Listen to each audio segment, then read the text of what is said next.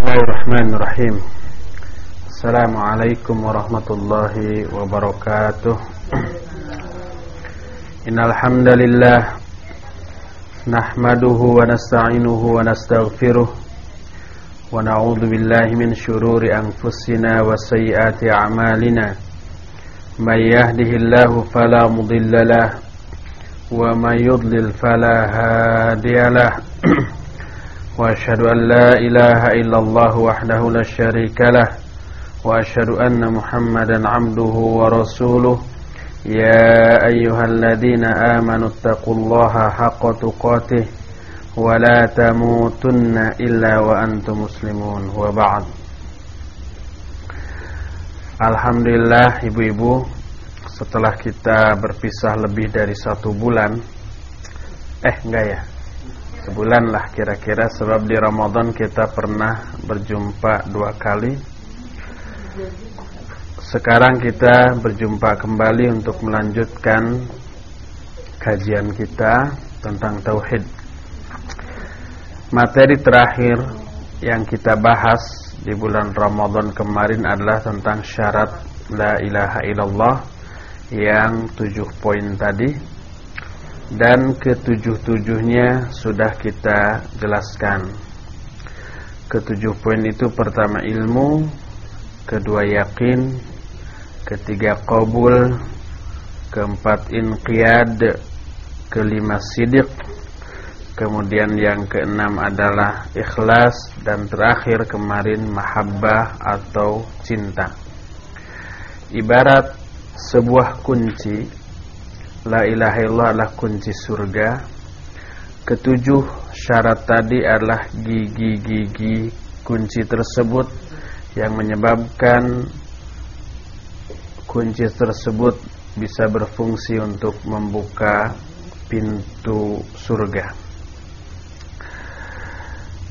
Kita lanjutkan kepada penjelasan tambahan tentang poin terakhir yaitu al-mahabbah cinta.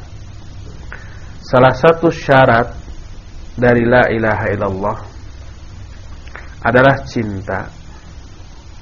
Maknanya adalah mencintai isi kandungan dari kalimah la ilaha illallah ini juga mencintai orang-orang yang mengamalkan isi kandungan la ilaha illallah ini dan mencintai orang-orang yang loyal dalam melaksanakan syarat-syarat seluruh syarat-syarat dari la ilaha illallah ini serta membenci hal yang sebaliknya.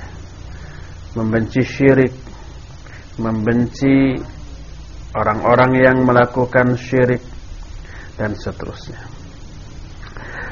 Nah ada tanda-tanda tertentu seseorang mencintai Allah Subhanahu wa taala.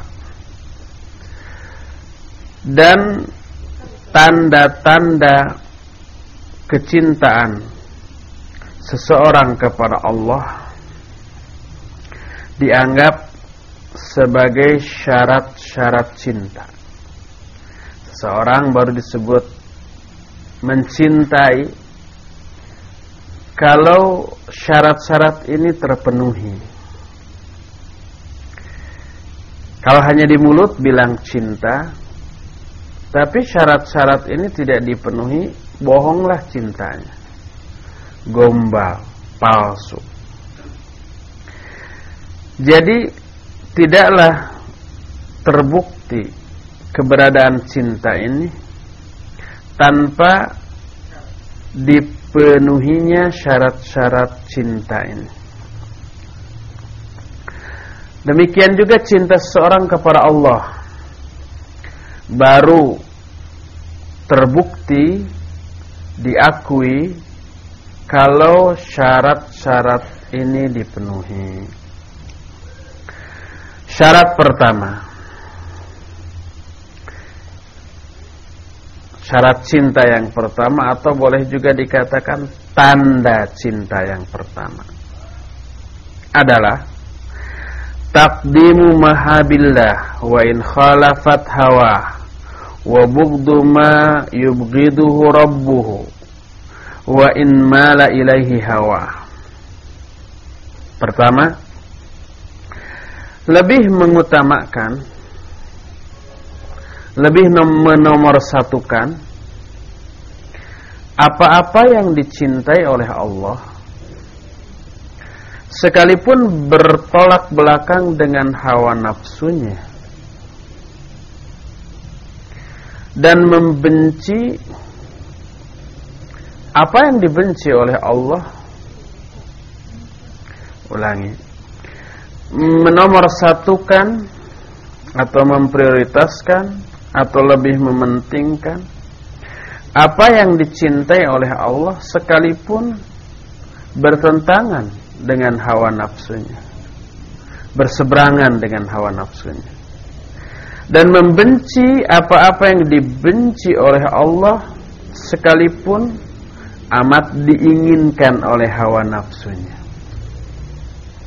Ini tanda yang pertama syarat yang pertama dari cinta kepada Allah adalah lebih mengedepankan lebih mementingkan lebih menomorsatukan apa aja yang dicintai oleh Allah. Sekalipun bertentangan dengan hawa nafsu.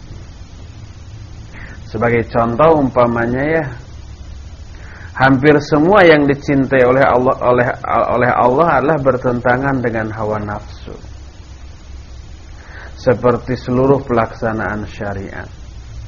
Saum. Itu bertentangan dengan hawa nafsu. Saum itu harus menahan diri dari semua hal yang paling dikejar-kejar, paling diinginkan, paling diharapkan oleh semua manusia. Manusia dalam hidup ini fokus kepada tiga hal. Makan, minum, dan syahwat kepada lawan jenis. Orang rata-rata mengejar tiga ini. Ketika saum harus dijauhi semuanya itu. Tapi selama saum pada siang hari. Saum bertentangan dengan hawa nafsu. Tapi karena itu dicintai oleh Allah, maka kita prioritaskan. Kita laksanakan. Kita nomor satukan. Hampir semua yang Allah perintahkan itu bertentangan dengan hawa nafsu. Salat, mengaji tolabul ilmi seperti ini bertentangan dengan hawa nafsu. Kalau hawa nafsu, kalau ada waktu luang seperti ini, mending berleha-leha, mending tidur, mending shopping kalau banyak kalau ada uang, mending umpamanya nonton TV atau yang sejenisnya. Kalau harus hadir di pengajian, uh, harus keluar ongkos. Sampai di pengajiannya harus duduk dua jam, kesel, ngantuk, kesindir terus lagi. Dan banyak lagi. Tapi karena kita tahu ketika ngaji seperti ini adalah sesuatu yang dicintai oleh Allah Subhanahu wa taala. Sekalipun bertentangan dengan hawa nafsu, kita prioritaskan. Walaupun menderita. Tapi semua penderitaan itu tidak gratis. Semua penderitaan itu dibayar oleh Allah. Ya berupa pahala, ya berupa pengguguran dosa, ya berupa curahan rahmat dan berbagai macam balasan positif lainnya. Semua yang Allah perintahkan dicintai oleh Allah dan semua hampir yang diperintahkan oleh Allah bertentangan dengan hawa nafsu. Tidak semuanya ya. Tidak semua yang yang diperintahkan oleh Allah bertentangan dengan hawa nafsu, banyak juga yang diperintahkan oleh Allah yang sesuai dengan keinginan kita. Contohnya apa coba? Contohnya nikah. Makanya disebutnya juga orang yang nikah itu pengantin. Pengantin itu berasal dari penantian. Yang dinanti-nanti. Oleh karena itulah ini adalah sesuatu yang sesuai dengan keinginan manusia. Tapi umumnya perintah Allah Subhanahu wa taala adalah bertentangan dengan keinginan hawa nafsu kita.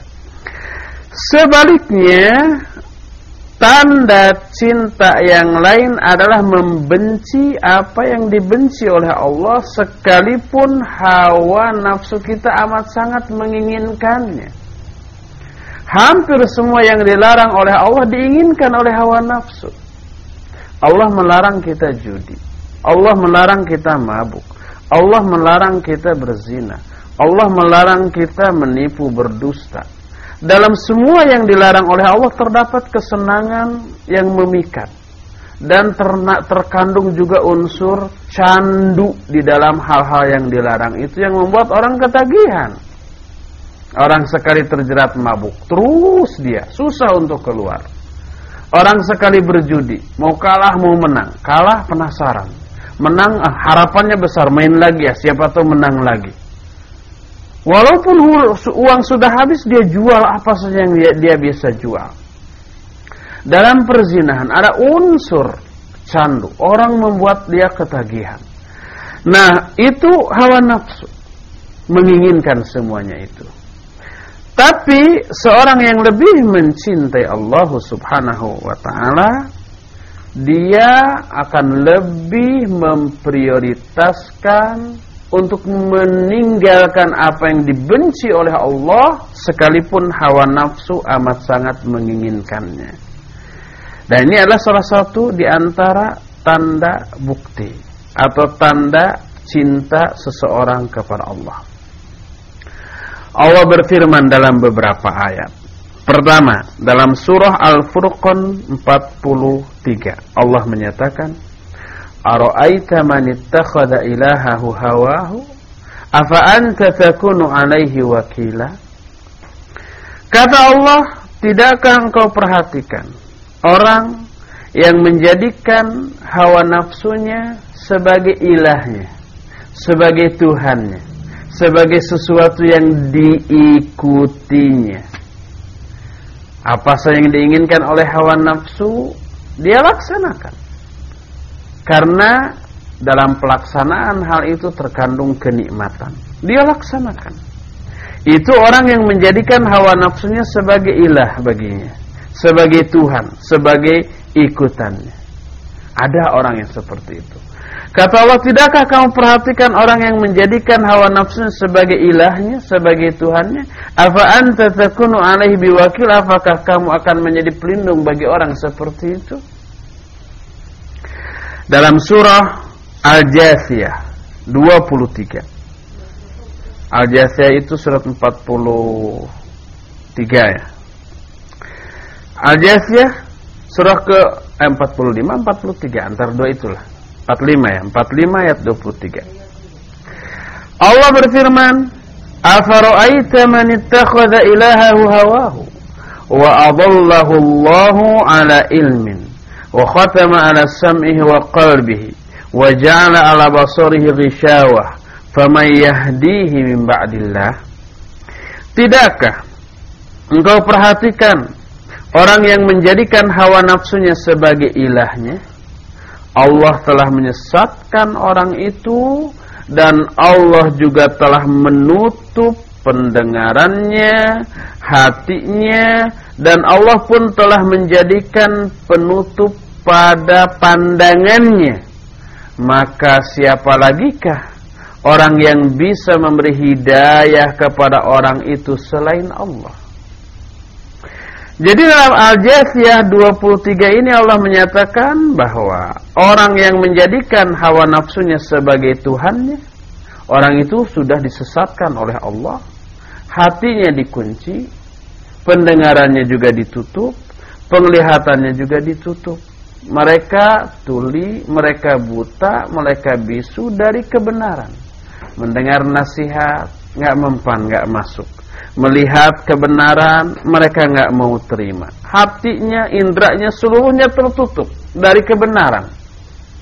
Siapa orang yang mampu memberikan hidayah kepada orang seperti itu selain Allah Subhanahu wa taala.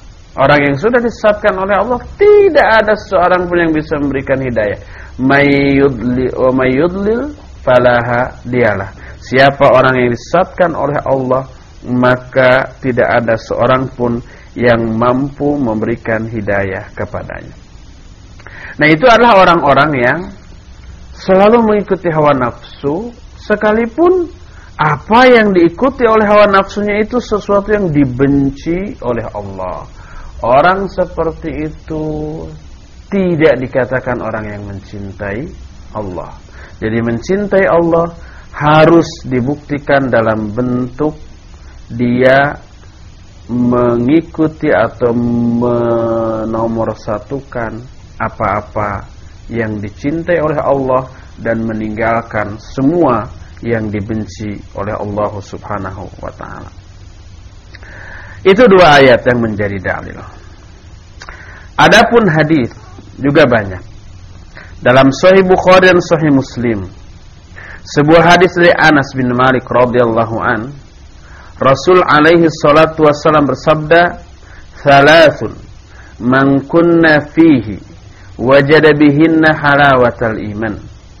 Ayyakuna Allah wa rasuluhu ahabba ilaihi mimma siwahuma wa ayyuhibbal mar'a la yuhibbuhu illa lillah wa ayyakraha ayyauda fil kufri ba'da id anqadahu Allah min kama yakrahu ayyuqdhafa finnar ada tiga perkara. Siapa orang yang memiliki ketiga perkara ini dalam dirinya maka dia akan merasakan manisnya iman. Jadi iman itu punya rasa. Rasa iman amat sangat manis. Apa yang dimaksud manisnya iman? Kita sering bahas. Manisnya iman itu adalah at-taladzud fi ta'atillah. Merasakan kelezatan, kenikmatan rohani, kelezatan batin, keteduhan jiwa sehingga merasa betah dalam melaksanakan ketaatan kepada Allah Subhanahu wa taala.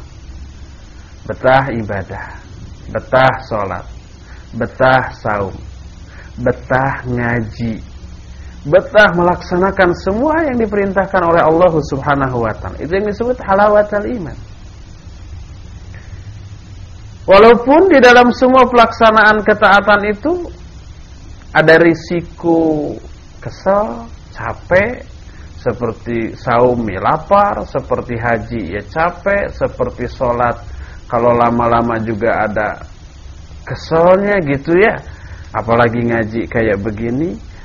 Nah, sekalipun ada aspek penderitaan di dalam pelaksanaan ibadah tersebut, maka tetap saja dia betah karena dia merasakan kelezatan rohaninya dalam ibadah itu. Ya jangankan itu Bu ya, olahraga. Itu semua membuat capek.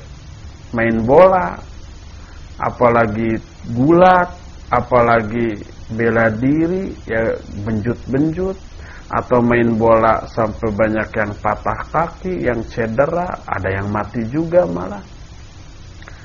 Tapi orang yang hobi dia merasakan kepuasan batin tersendiri ketika main bola. Semua resiko dari main bola itu, waduh nggak ada apa-apanya lah dibanding kenikmatan rohaniah yang mereka rasakan. Apalagi ibadah, resikonya tidak sebesar main bola. Tapi kenikmatan rohaninya jauh lebih besar daripada kepuasan yang dirasakan oleh para pemain bola yang hobi main bola. Oleh karena itu Rasul SAW kakinya itu sampai bengkak, belah. Karena apa? Karena lama berdiri dalam sholat. Apa beliau tidak kesel? Kesel. Apa beliau tidak cangkel? Tentu saja cangkel. Tapi rasa pegel, rasa cangkel, rasa kesel nggak ada apa-apanya dibanding kenikmatan rohaniah yang beliau rasakan dalam sholat. Ketika saum apakah kita tidak lapar, tidak haus, tidak lemes? kita lapar, haus dan lemes. Lalu kenapa kita tega menderita begitu? Karena dalam saum ada kenikmatan rohani yang tidak bisa kita rasakan dalam ibadah yang lain. Oleh karena itulah maka kita betah melakukannya. Nah inilah yang disebut dengan halawatul iman. Kata Nabi Shallallahu Alaihi Wasallam ada tiga perkara. Siapa yang memiliki ketiga perkara ini dalam dirinya, dia akan merasakan manisnya iman. Nah, coba. Kalau selama ini di antara kita, Bu, belum merasakan manisnya iman, belum merasa betah dalam melakukan ibadah, belum merasakan nikmat ketika sholat, ketika membaca Al-Quran, ketika saum, ketika ngaji kayak begini, mungkin tiga perkara yang dijelaskan dalam hadis ini belum kita miliki.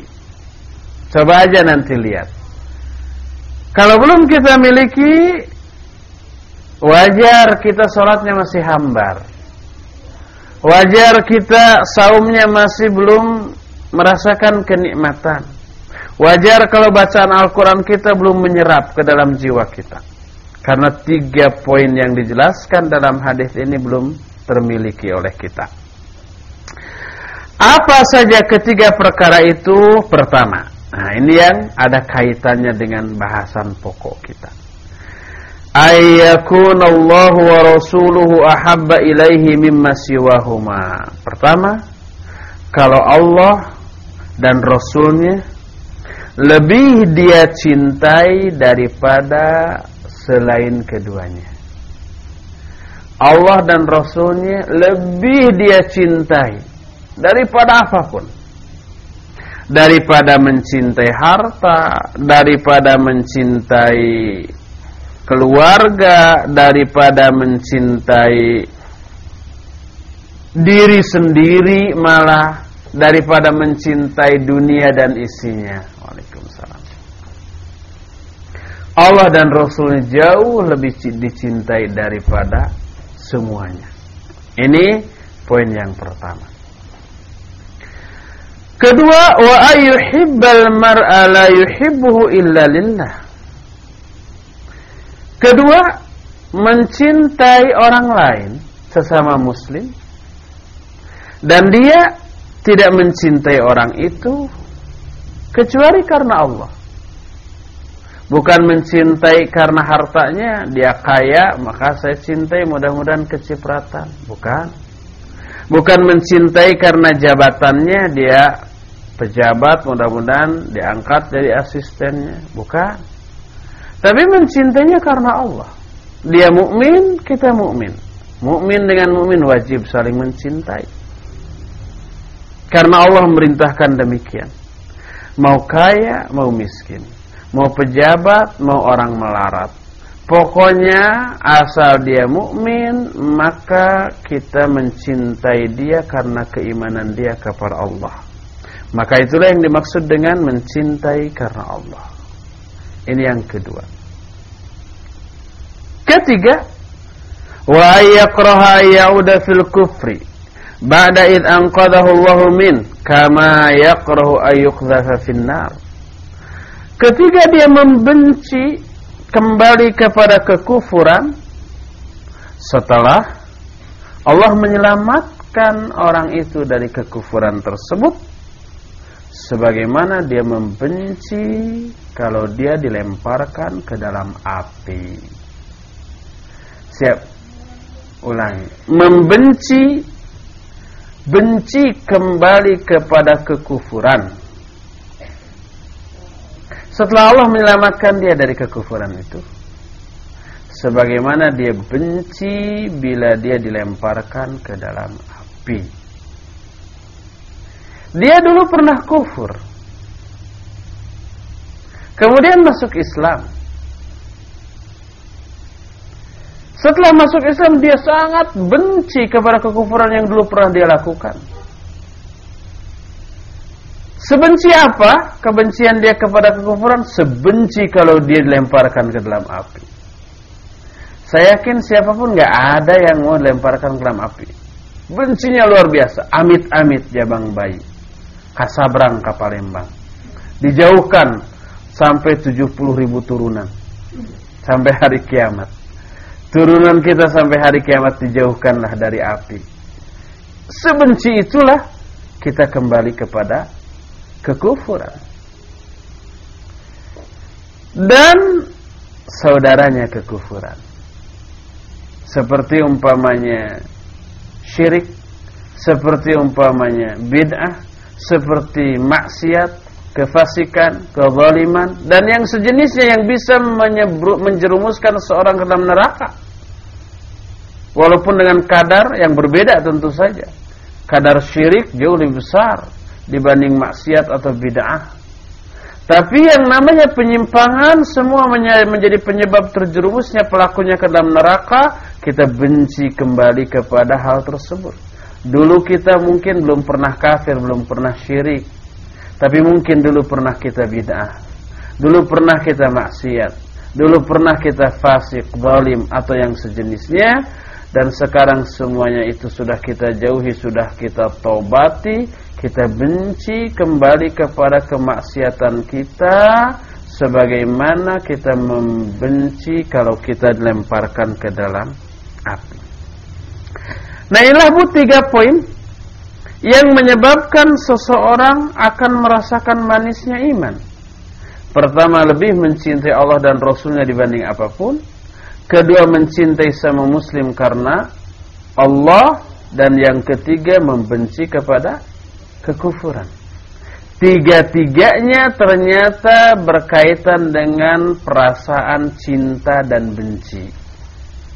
Untuk memperoleh halawatul iman, manisnya iman, berupa kelezatan rohaniah ketika ibadah, berupa rasa betah ketika melaksanakan ketaatan, ternyata harus memiliki tiga perkara tadi lebih mencintai Allah dan Rasulnya dibanding apa pun, mencintai sama manusia sama muslim karena Allah dan yang terakhir membenci kembali kepada kekufuran.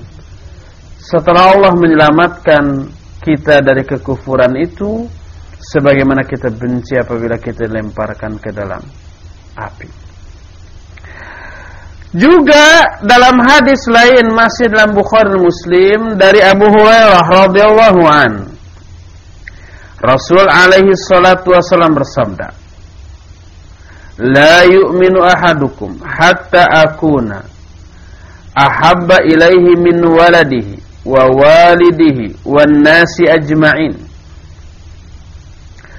Kata Rasul alaihi salatu wassalam Tidaklah beriman.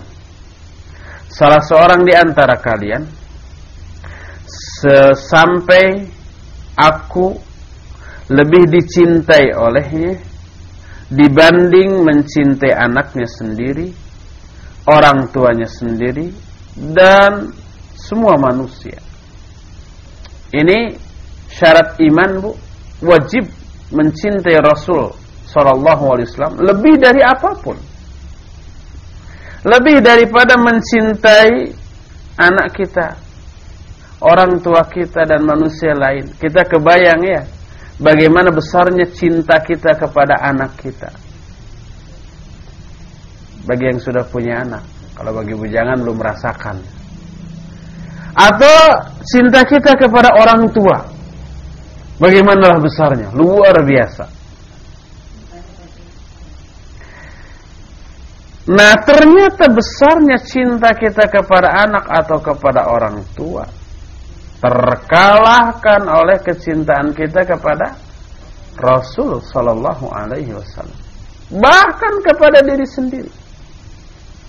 Umar bin Khattab radhiyallahu an pernah menyatakan wallahi ya Rasulullah anta ahabbu ilayya min waladi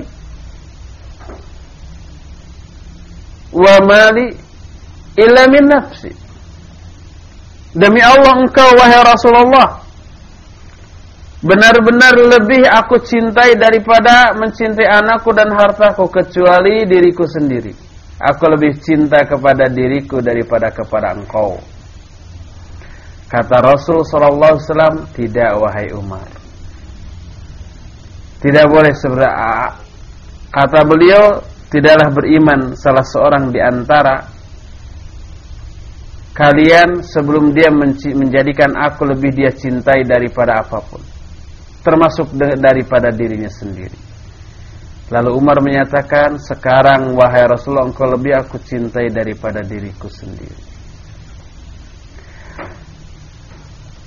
Implikasinya amat sangat besar nantinya dalam amaliah pribadinya.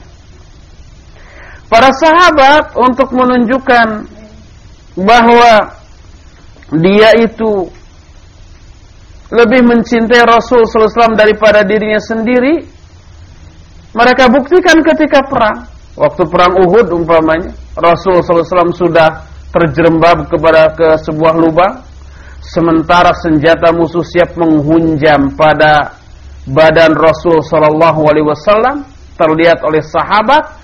Sahabat itu lalu menjatuhkan dirinya memeluk tubuh Rasul Sallallahu Alaihi Wasallam sebagai tameng, perisai bagi tubuh Rasul Wasallam sehingga seluruh senjata musuh itu tertancap di punggung sahabat ini.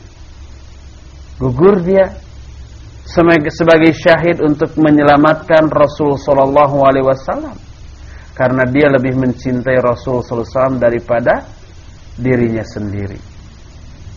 Nah ini contoh orang yang lebih mencintai Rasul wasallam daripada dirinya sendiri. Dan inilah syarat cinta yang pertama Atau tanda cinta yang pertama Yaitu lebih mencintai apa-apa yang dicintai oleh Allah Dan membenci apa-apa yang dibenci oleh Allah Mencintai apa yang dicintai oleh Allah Walaupun tidak disukai oleh hawa nafsu Dan membenci apa yang dibenci oleh Allah Sekalipun hal yang dibenci itu adalah sesuatu yang disenangi oleh hawa nafsu. Inilah poin yang pertama dari tanda cinta kepada Allah. Kedua, muwalatu man walallaha wa rasulah. Wa mu'adatu man 'adallaha wa rasulah. Tanda cinta yang kedua adalah mencintai orang-orang yang mencintai Allah dan Rasulnya. Dan memusuhi orang-orang yang memusuhi Allah dan Rasulnya. Jadi yang kedua adalah mencintai orang-orang yang mencintai Allah dan Rasulnya. Seperti para nabi jelas. Para malaikat. Para sahabat. Para ulama. Para solihin. Para syuhada. Para siddiqin semua adalah orang-orang yang mencintai Allah dan Rasulnya dan seluruh orang-orang mukmin keimanannya itu pasti lahir dari kecintaan dia kepada Allah dan Rasulnya maka wajib kita pun mencintai mereka. Sebaliknya, memusuhi orang-orang yang memusuhi Allah dan Rasulnya, orang-orang kafir, orang-orang musyrik, itu adalah memusuhi Allah dan Rasulnya. Wajib kita pun memusuhi mereka. Dan sampai terbalik, orang yang memusuhi Allah dan Rasulnya kita cintai, orang yang mencintai Allah dan Rasulnya kita musuhi. Memusuhi para ulama. Memusuhi sesama mukmin yang ahlu sunnah. Oh itu adalah sesuatu yang berbahaya. Dan bisa menggugurkan rasa cinta kita kepada Allah subhanahu wa ta'ala.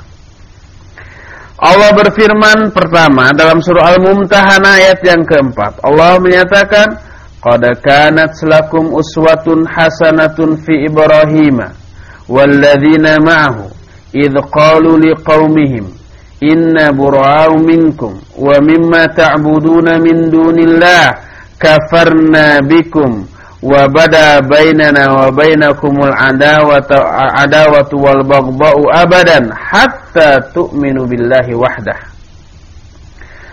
Kata Allah sungguh telah ada bagi kalian contoh yang baik dalam diri Ibrahim dan orang-orang yang menyertainya ketika mereka berkata kepada kaumnya Sesungguhnya kami berlepas diri dari kalian dan dari apa-apa yang kalian sembah selain Allah.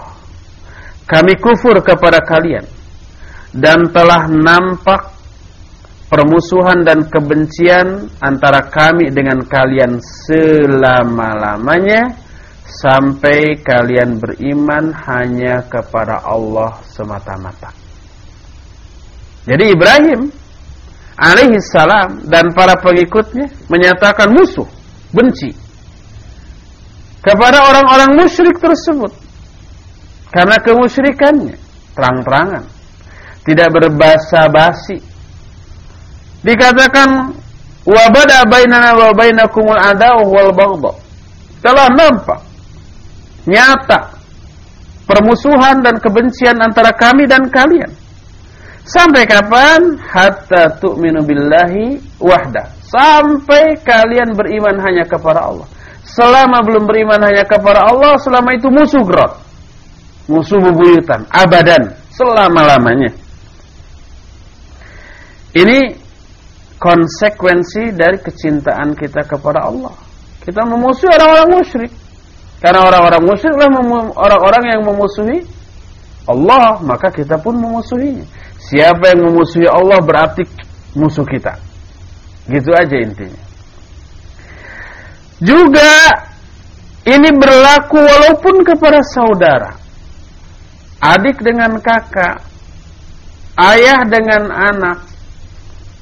Apabila berbeda prinsip dalam masalah tauhid satu muwahhid satu musyrik, tetap permusuhan ini pun berlaku. Sebagaimana dalam surah Al-Mujadilah ayat ke-22 Allah Subhanahu wa taala berfirman, "La tajidu qauman yu'minuna billahi wal yawmil akhir yuwadduna man hada Allah wa rasulahu walau kanu aba'ahum aw abna'ahum aw ikhwanahum aw ashiratahum ulaika kataba fi qulubihimul iman." Kamu tidak akan menemukan suatu kaum yang beriman kepada Allah dan hari akhir menunjukkan rasa kasih sayang kepada orang-orang yang menentang Allah dan Rasulnya.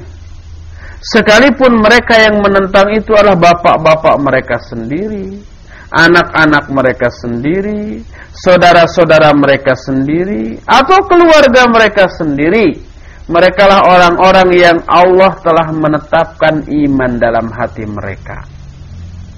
Jadi, walaupun anak dengan bapak, walaupun adik dengan kakak, walaupun seseorang dengan keluarga terdekatnya, tapi kalau satu beriman, satunya lagi menentang Allah dan Rasulnya, maka tidak akan pernah terjalin rasa kasih sayang di antara sesama mereka.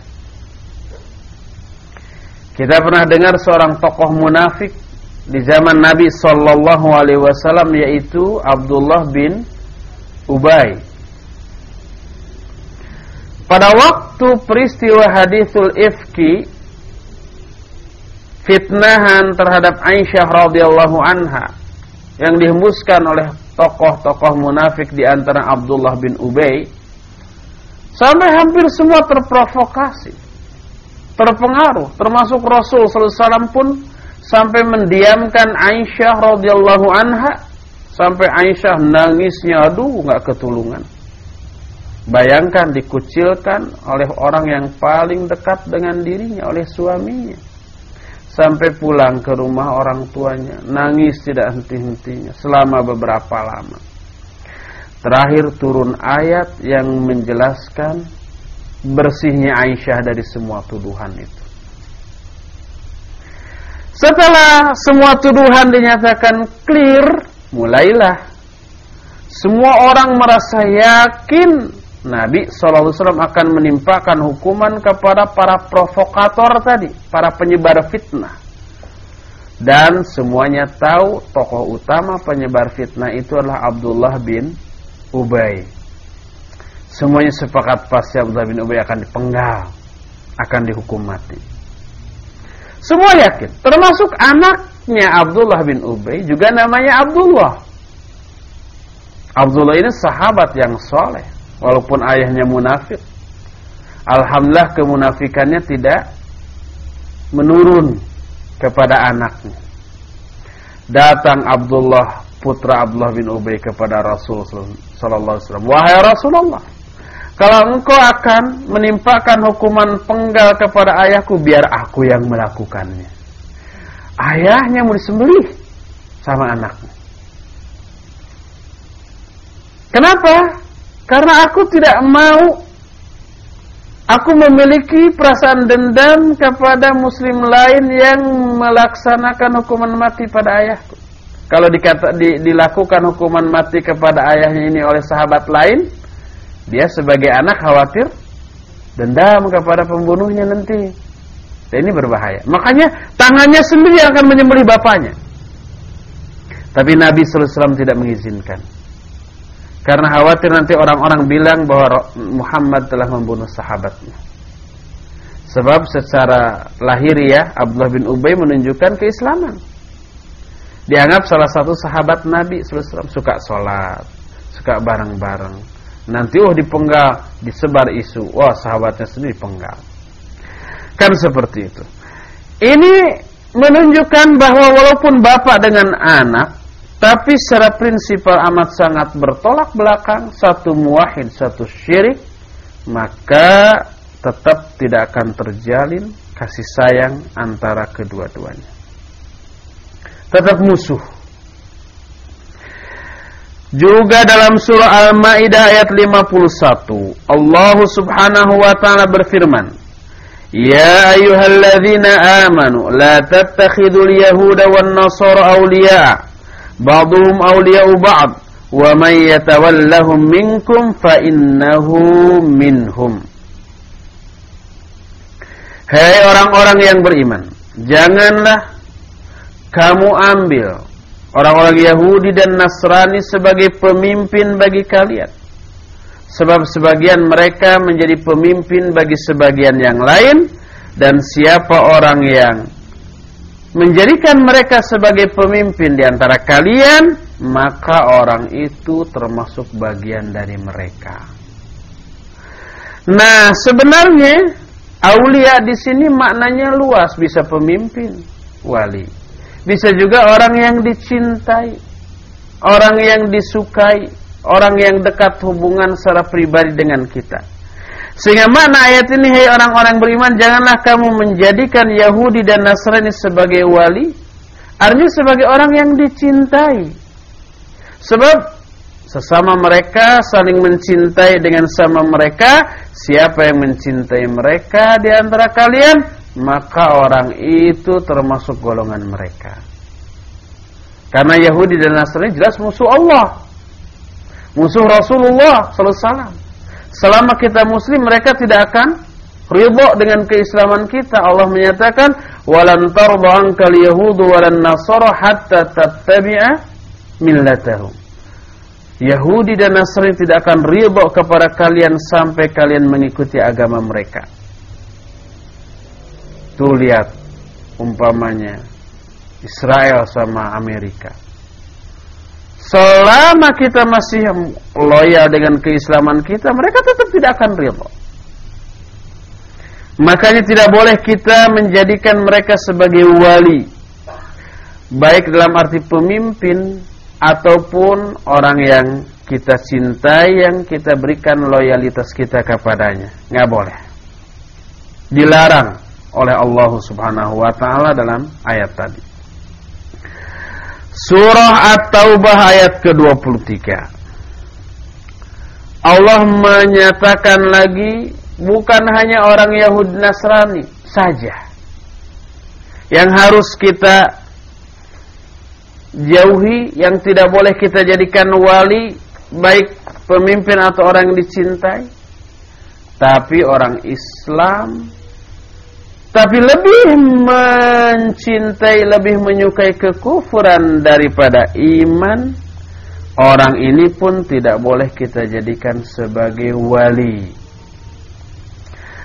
Al-Taubah ayat 23 menyatakan, Ya ayuhalladzina amanu la tattakhidu aba'akum wa ikhwanakum awliya'a in istahabbul kufra 'alal iman wa may yatawallahum minkum faulaika humudz Hei orang-orang yang beriman janganlah kamu jadikan bapak-bapak kalian dan saudara-saudara kalian sebagai wali.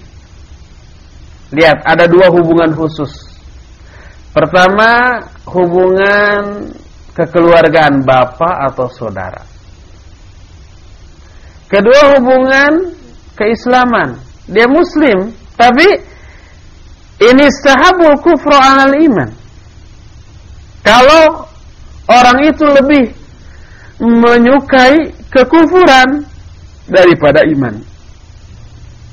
Dia muslim, tapi muslim mungkin yang terdidik dalam lingkungan yang sekuler, yang liberal, yang terkontaminasi oleh berbagai macam syubuhat gaul sama orang ateis gaul sama orang komunis gaul sama orang-orang liberalis sehingga jadilah seperti orang-orang jil. Mereka lebih mencintai kekufuran daripada keimanan maka tidak boleh kita jadikan mereka itu sebagai wali. Baik pemimpin ataupun orang yang dikasihi maka siapa orang yang menjadikan mereka sebagai wali di antara kalian, maka dialah termasuk orang-orang yang bolim. Itu ayat yang ketiga atau keempat tentang tidak bolehnya kita mencintai orang-orang yang memusuhi Allah dan Rasulnya. Yang lebih mencintai kufur daripada iman. Harus kita jauhi. Juga di dalam surah Al-Mumtahanah ayat yang pertama Allah menyatakan Ya ayyuhalladzina amanu la tattakhidu aduwi wa aduwakum awliya tulquna ilaihim bil mawaddah wa qad kafaru bima ja'akum minal haqq. Hei orang-orang yang beriman janganlah kamu jadikan musuhku dan musuh kalian sebagai wali. Kalian tunjukkan rasa kasih sayang kepada mereka. Padahal mereka telah kufur kepada kebenaran yang telah datang kepada kalian.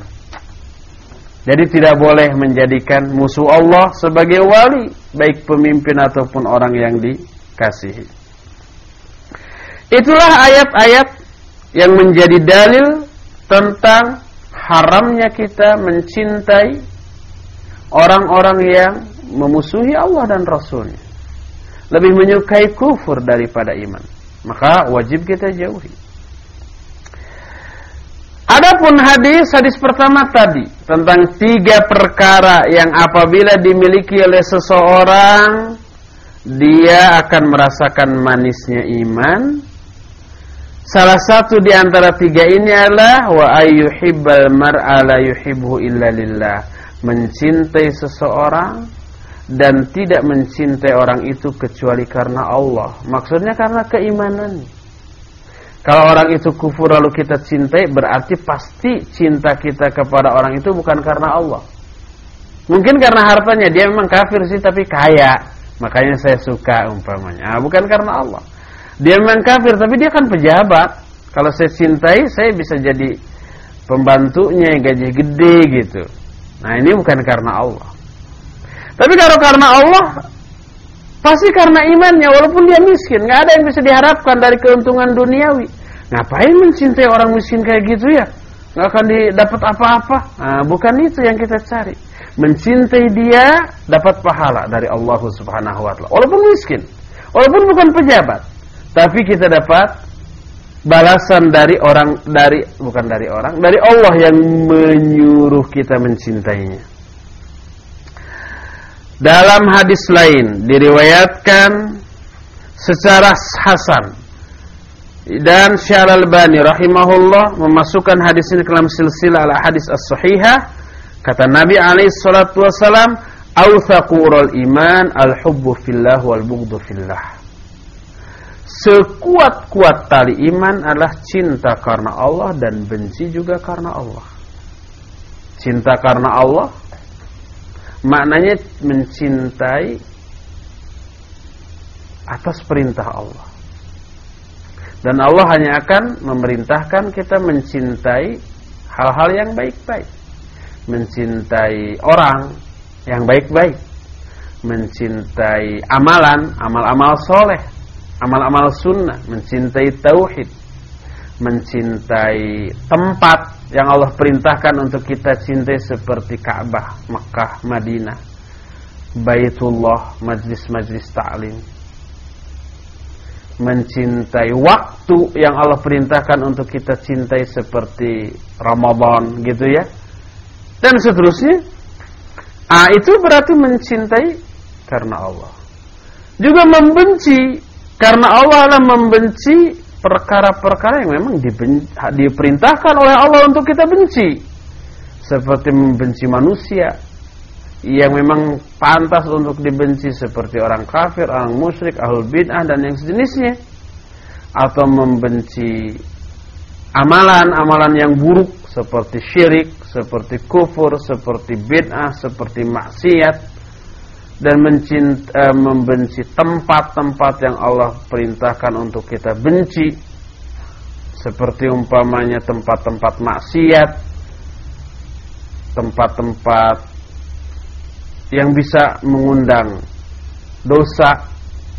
Mendekatinya pun jangan. Saya pernah ibu terfitnah. Suatu saat saya diundang pengajian di sebuah kantor Ternyata kantor-kantor itu berada di reng-rengan tempat-tempat maksiat. Terselip. Di kiri kanannya itu tempat biliar, tempat karaoke, diskotik gitu. Memang siang. Asar, ba'da asar. Saya cari parkir di depan kantor itu nggak ada, terus mapa akhirnya pas di depan tempat biliar. Ada yang kosong. Parkir aja di sana. Nampaknya ada tetangga yang lewat hafal mobil saya. Ustaz main biliar. Padahal tempat parkirnya aja di sana. Masuknya nggak ke tempat biliar gitu ya. Tapi ke kantor yang mengundang saya itu. Tersebar. Sampai kedengaran ke orang tua saya, negor. Masa penampilan kayak gitu pakai gamis biliar loh enggak itu ada yang lihat tetangga katanya. Oh baru saya terangkan. Itu cuma parkir. Emang yang kosong di sana. Jadi kita tidak boleh menempatkan diri kita atau barang kita di tempat-tempat yang bisa menyebabkan kita tertuduh oleh orang lain. Sampai sebuah peribahasa mengatakan man wada'a nafsahu fi makani tuhmah fala yalumanna illa nafsah. Siapa orang yang menempatkan dirinya di tempat tertuduh walaupun dia tidak melakukan perbuatan yang nista, hanya kebetulan ada di sana. Maka janganlah dia mencela kecuali mencela dirinya sendiri kalau dia terkena tuduhan itu. Kita bergaul dengan ahlul bid'ah. Walaupun kita tidak melakukan kebidahan itu. Tapi ngobrol kelihatan oleh orang-orang. Oh bergaullah dengan ahlul bid'ah. Kita lewat di hadapan rombongan para pemabuk. Di antara para pemabuk itu ada yang kita kenal. Atau kita nanya. Nanya. Assalamualaikum. Kita nanya. Jalan anu ke mana? Sambil teler dia menerangkannya muter-muter lama kita terlihat oleh orang lain dari kejauhan lagi ngobrol asik sama para pemabuk. Bisa tersebar itu. Oleh karena itulah maka jangan sampai kita menempatkan diri pada tempat yang akan membuat kita menjadi tertuduh, membuat orang lain suudzon. Jadi ada tempat-tempat yang dibenci. Tempat-tempat maksiat. Jauhi-jauhi untuk keperluan apa pun. Kalau kita mampu menghindarkannya, hindarkan.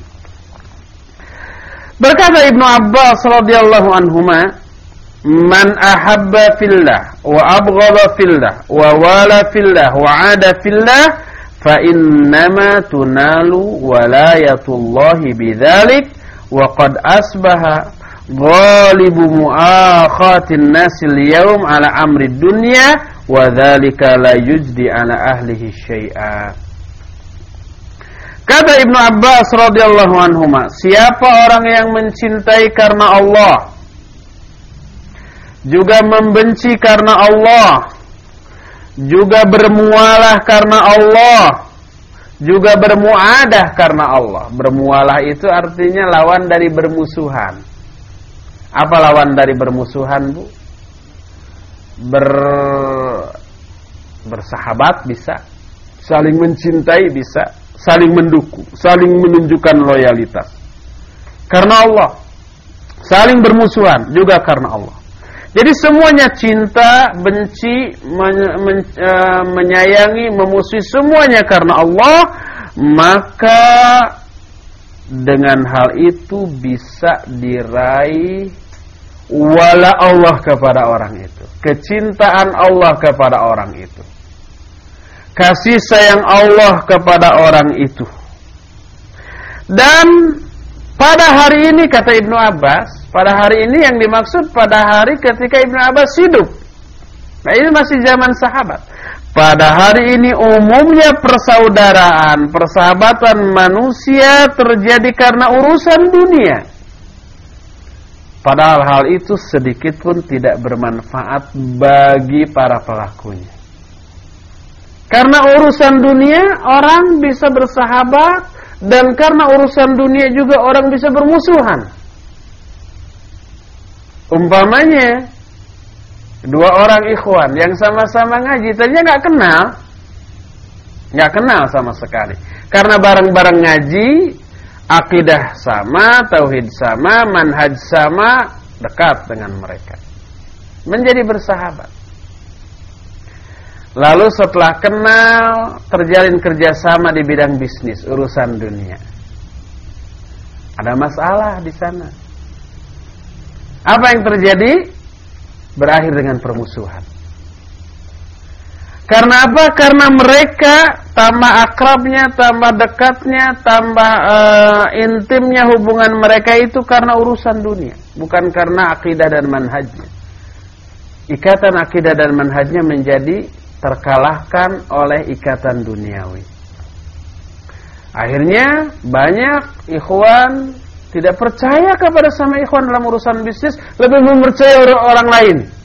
Pokoknya dengan ikhwan mah nggak mau berbisnis. Kalau mau berbisnis jangan dengan ikhwan, tapi dengan orang lain. Profesional walaupun maksiat. Akhirnya akrablah dengan orang-orang yang ahli maksiat, tapi jujur dalam hal berbisnis, ya profesional, ya disiplin, ya jujur, yang memberikan banyak keuntungan. Terseretlah dia kepada arus kemaksiatan orang itu.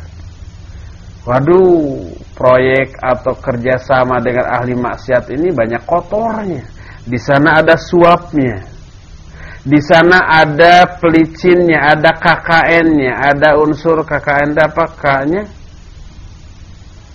Korupsi, kolusi nepotisme. Kolusi di dalamnya terkandung unsur suapnya, manipulasinya juga ada. Sebelum kekotoran-kekotoran lain. Sekarang ini kalau dulu umpamanya lobby-lobby tersebut bagi kalangan atas mah di golf sambil golf sambil tenis sekarang sudah bergeser ke tempat-tempat maksiat sambil karaokean dan seterusnya dan seterusnya. Oh, kotor. Dia memang selamat dari kerugian dalam masalah dunia. Dia untung. Tapi celaka dalam urusan akhirat. Imannya terkikis, akhlaknya juga menjadi tambah bejat. Ibnu Abbas di zaman beliau masih hidup menyatakan umumnya persaudaraan manusia pada hari ini karena urusan dunia, karena kepentingan duniawi, padahal itu sedikit pun tidak bermanfaat bagi mereka. Jadi Ibnu Abbas menyatakan siapa orang yang mencintai karena Allah, benci karena Allah, bersahabat karena Allah, bermusuhan juga karena Allah, maka dengan hal itu bisa diperoleh wilayah walayatullah, kecintaan Allah kepada orang tersebut. Inilah bukti yang kedua dari cinta kita kepada Allah Subhanahu wa taala yaitu mencintai orang-orang yang mencintai Allah dan memusuhi orang-orang yang memusuhi Allah dan Rasulnya. Ini yang kedua. Terakhir buku ketiga. Maksudnya terakhir poin yang sedang kita bahas. Ngajinya masih lama. Bukti cinta yang ketiga, tanda cinta atau syarat cinta yang ketiga, cinta kepada Allah ya, adalah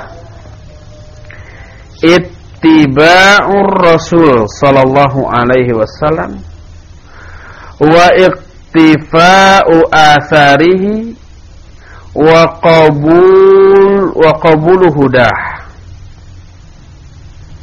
Pertama, eh, mengikuti Rasul sallallahu alaihi wasallam menelusuri jejak langkahnya serta menerima semua tuntunannya, petunjuknya. Jadi mengikuti sunnah Rasul termasuk salah satu bukti cinta Bahkan bukti cinta yang paling real Yang paling nyata Karena terlihat mengikuti Rasul SAW, menelusuri jejak langkahnya dan menerima petunjuk-petunjuknya. Ini bukti real, nyata. Kalau yang pertama, yang kedua kan amalan batin, mencintai orang-orang yang mencintai Allah, memusuhi orang-orang yang memusuhi Allah, perasaan, perasaan mencintai. Kalau ini real amalan, mengikuti jejak langkah Rasul SAW termasuk bukti cinta kepada Allah yang paling real, paling nyata. Allah Subhanahu wa taala berfirman dalam